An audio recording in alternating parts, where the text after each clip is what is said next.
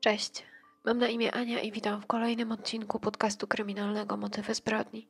Zanim zaczniemy, chciałabym przypomnieć o subskrypcji kanału oraz włączeniu powiadomień, jeżeli jeszcze tego nie robicie. Dzięki temu nie zapomnicie o żadnym kolejnym odcinku, nawet jeśli będzie nieregularnie. Zachęcam także do dołączenia do grupy facebookowej, gdzie dodaję zdjęcia i materiały z omawianych spraw. A także zachęcam Was do dyskusji i dzielenia się swoimi przemyśleniami na temat wszystkiego, o czym tutaj mówimy, oraz do dzielenia się sugestiami na tematy kolejnych odcinków. A teraz zapraszam na kolejny odcinek z serii Oszustwa. W pierwszym odcinku z tej serii rozmawialiśmy o piramidzie finansowej stworzonej w Rosji przez Siergieja Mawrodiego. Dzisiaj chcę Wam opowiedzieć historię największej piramidy finansowej, jaka kiedykolwiek powstała i jej twórcy, Bernarda Madoffa. Bernard Lawrence Madoff urodził się 29 kwietnia 1938 roku w Nowym Jorku w żydowskiej rodzinie na dzielnicy Laurelton i była to dzielnica zamieszkiwana przez żydowską klasę średnią. Bernard był synem Sylwii z domu Manter i Ralfa. Dziadkowie Bernarda ze strony ojca pochodzili z Polski, natomiast rodzice matki Madoffa pochodzili z Rumunii i Austrii. Jeśli chodzi o profesję ojca Bernarda, to tutaj są dwie takie różne opcje. Jedna mówi o tym, że był hydraulikiem, a druga, że maklerem giełdowym. Natomiast podejrzewam, że jego mama zajmowała się dziećmi. Bernard miał rodzeństwo, starszą siostrę Sondrę i młodszego brata Petera. W 1956 roku Bernard Madoff skończył szkołę średnią Far Rockaway High School. To właśnie tam poznał swoją przyszłą żonę Ruth Alpern. W końcu tych dwoje zaczęło się spotykać. Po ukończeniu szkoły średniej Bernard rozpoczął studia na uniwersytecie w Alabamie, jednak trwało to tylko rok, ponieważ został przeniesiony i ostatecznie ukończył edukację na Uniwersytecie Hofstra w Nowym Jorku w 1960 roku, zdobywając licencjat z nauk politycznych. Natomiast jego ukochana, która ukończyła szkołę średnią w 1958 roku, kontynuowała edukację w Queen's College, gdzie także uzyskała licencjat. 28 listopada 1959 roku Bernard Madoff wziął ślub z Ruth w synagodze w Laurelton i wynajęli pierwsze wspólne mieszkanie w Bayside, za które płacili wtedy jedynie 87 dolarów, aby dać Wam mniej więcej skalę wartości pieniądza w tamtym czasie. Bernard rozpoczął jeszcze naukę w Brooklyn Law School, jednak bardzo szybko odszedł stamtąd, aby rozpocząć własną działalność. Ruth pracowała wtedy na giełdzie papierów wartościowych na Manhattanie. Ludzie dużo bardziej wierzyli, że to ona podbije świat finansów, a nie Bernard. Wtedy Bernard Madoff wraz z żoną założył Bernard L. Madoff Investment Securities LLC i zaczął pracę na własny rachunek. Posiadał wtedy oszczędności w wysokości 5 tysięcy dolarów, które udało mu się zgromadzić pracując jako ratownik oraz instalując i naprawiając spryskiwacze w ogródkach.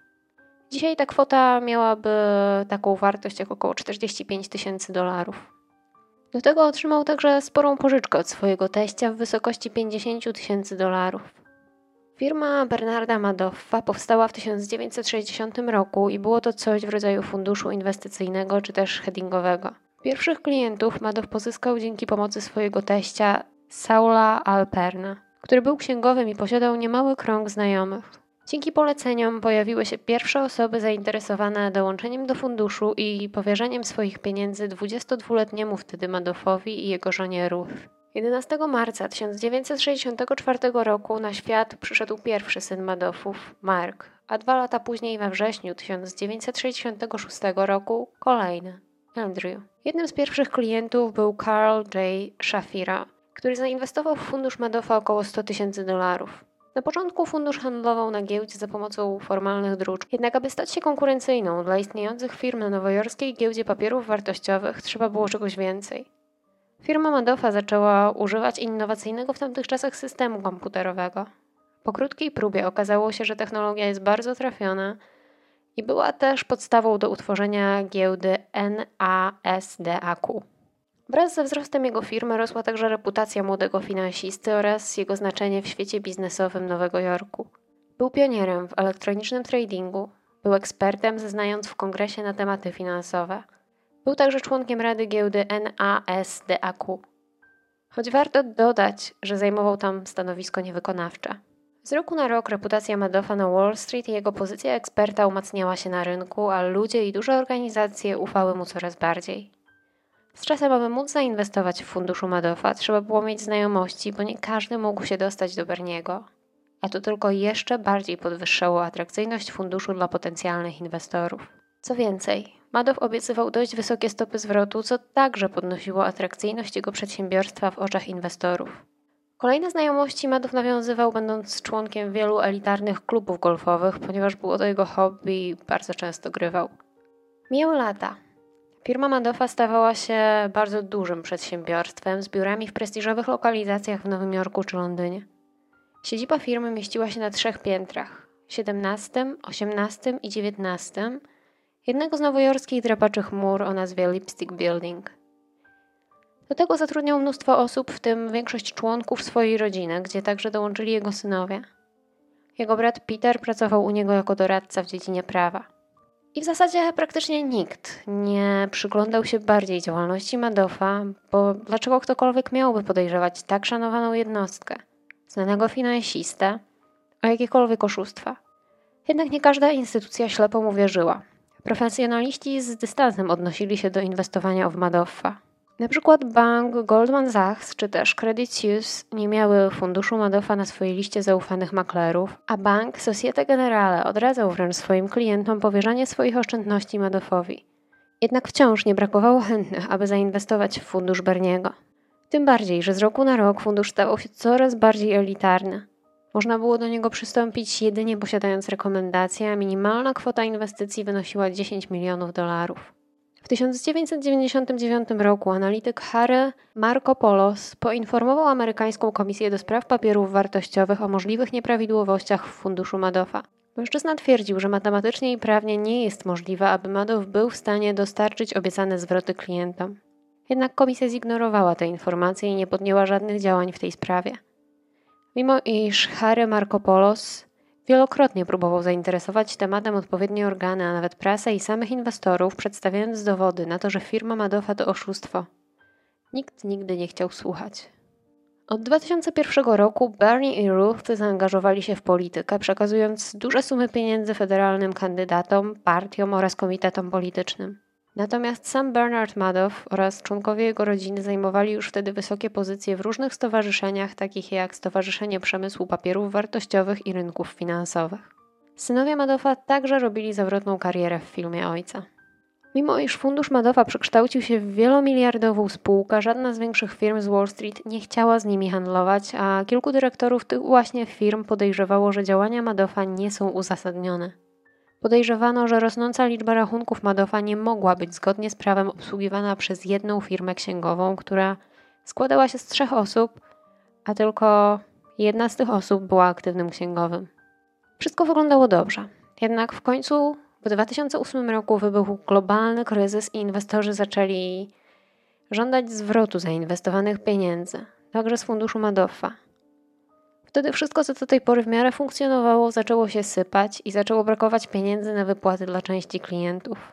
Wtedy też Bernard Madoff był zmuszony przyznać się przed swoimi współpracownikami, że nie ma pieniędzy na wypłaty dla klientów. Wiedział, że nie może ratować się kredytem, bo banki zwyczajnie nie chciały pożyczać pieniędzy, kiedy szalał kryzys. 9 grudnia 2008 roku Madoff powiedział swojemu synowi Markowi, że planuje wypłacić 173 miliony premii dwa miesiące wcześniej niż zwykle. Powiedział, że niedawno osiągnął zysk z działalności biznesowej i to jest dobry moment, aby się nimi podzielić. Mark przekazał te informacje swojemu bratu Andrew, a następnego dnia udali się obaj do biura ojca, pytając, jak chce zapłacić premię swoim pracownikom, jeśli nie jest w stanie zapłacić klientom. Wspólnie udali się do mieszkania ojca, gdzie w obecności Ruth Bernard powiedział swoim dzieciom, że jest skończony i nie ma absolutnie nic, a jego fundusz inwestycyjny to jedno wielkie kłamstwo, a właściwie to Piramida finansowa Ponziego. Ojciec obiecał synom, że w lutym odda się w ręce Federalnego Biura Śledczego. Tuż po opuszczeniu mieszkania rodziców synowie Madoffa skontaktowali się z prawnikiem, a ten odesłał ich do FBI. 11 grudnia 2008 roku Bernard Madoff został aresztowany i oskarżony o oszustwo związane z papierami wartościowymi. Natychmiast wpłacił kaucję w wysokości 10 milionów dolarów i do 12 marca 2009 roku pozostawał w areszcie domowym w swoim apartamencie na najwyższym piętrze Upper East Side. Wtedy jeden z sędziów cofnął kaucję w związku z dużym prawdopodobieństwem ucieczki mężczyzny. Madoff został skierowany do Metropolitan Correctional Center. Tuż po złożeniu apelacji sąd odrzucił wniosek Madoffa o powrót do aresztu domowego. Prokuratura wnioskowała o 150 lat pozbawienia wolności dla Madoffa, natomiast jego prawnik chciał 12 lat więzienia w związku z tym, że przewidywana statystyczna długość życia jego klienta to 13 lat. Jednak sąd przychylił się do wniosku prokuratury, skazując winnego na 150 lat pozbawienia wolności, co w przypadku Madoffa oznaczało dożywocie. Właściwie w przypadku każdego człowieka oznaczałoby to samo. W trakcie procesu Madoff przyznał się do winy, opowiadając o tym, że w jego zamyśle było zdeponowanie pieniędzy swoich klientów na koncie bankowym, a nie inwestowanie ich. Kiedy tylko ktoś chciał wybrać swoje środki, po prostu pobierał część pieniędzy z konta, które należały też do innych, aby zapłacić klientowi.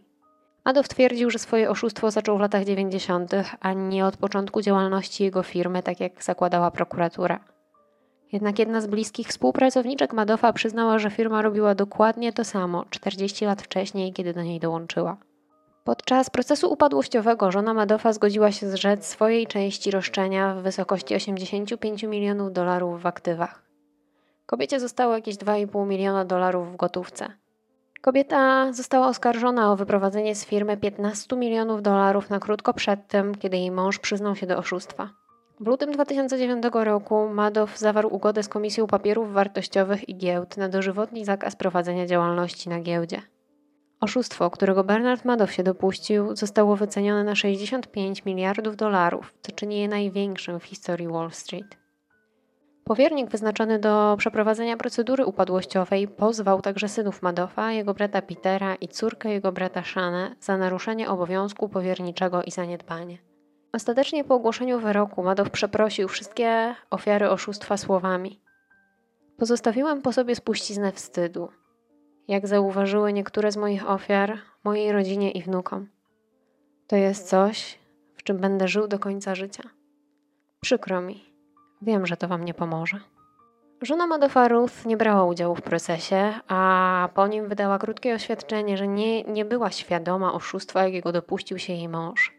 Kobieta przyznała, że jest jej wstyd i że czuje się zdradzona, ponieważ nie sądziła, że mężczyzna, którego znała tyle lat, mógł się do tego dopuścić. Madoff został osadzony w więzieniu Butner w północnej Karolinie. Mężczyzna miał opuścić więzienie 31 stycznia 2137 roku, co oczywiście jest absurdalną datą i oznaczało, że nigdy z więzienia nie wyjdzie. W trakcie pobytu w więzieniu między Madoffem i innymi więźniami dochodziło do kłótni i bujek, które kończyły się obrażeniami twarzy. Jednak mimo iż szpital, w którym został przyjęty z takimi obrażeniami, wykazał, że mężczyzna miał innymi zapadnięte płuco, złamania twarzy czy też połamane żebra, to w papierach istnieje informacja, że Madoff poszedł do szpitala z powodu nadciśnienia. Natomiast w liście do swojej synowej Madoff pisał, że w więzieniu jest traktowany z szacunkiem i czuje się o wiele bezpieczniej niż chodząc po ulicach Nowego Jorku. Mówił, że wszyscy współwięźniowie i personel więzienny bardzo się o niego troszczą. Media donosiły o tym, że Madoff zaprzyjaźnił się z szefem rodziny mafijnej Colombo. 29 lipca 2019 roku Madoff próbował wyjść na wolność i prosił Donalda Trumpa o skrócenie kary lub ułaskawienie, jednak Biały Dom ani Trump nie odnieśli się do tej prośby. Następnie w lutym 2020 roku Madoff składał jeszcze wniosek z prośbą o zwolnienie z więzienia w związku z chorobą, na którą cierpi, ponieważ zostało mu już tylko 18 miesięcy życia, ale wniosek został odrzucony. 14 kwietnia 2001 roku, w wieku 82 lat, w więzieniu federalnym Butner, Bernard Madoff zmarł z powodów naturalnych. Jego ciało zostało skremowane w Durham w Karolinie Północnej. Dwa lata po tym, jak Bernard Madoff został aresztowany 11 grudnia 2010 roku, jego syn Mark został znaleziony martwy w swoim mieszkaniu w Nowym Jorku. Przyczyną śmierci było powieszenie. Natomiast drugi syn Madoffa, Andrew, Zmarł 3 września 2014 roku w trakcie leczenia na nowotwór. Warto wspomnieć, że mimo iż Madoff oszukał mnóstwo ludzi, był on szczodrym darczyńcą i chętnie udzielał się charytatywnie. Przekazał około 6 milionów dolarów na badania związane z leczeniem raka. Jeden z jego synów, tak jak już mówiłam, też zmagał się z tą chorobą. Bernard wraz z żoną Ruth przekazywali także środki finansowe na szpitale, teatry oraz fundacje wspierające edukację. I to właściwie jest wszystko w tej sprawie. Dajcie znać, czy odcinek Wam się podobał. Jeśli tak, to pamiętajcie o łapce w górę. Dziękuję za obejrzenie. Dbajcie o siebie i bądźcie ostrożni. Cześć.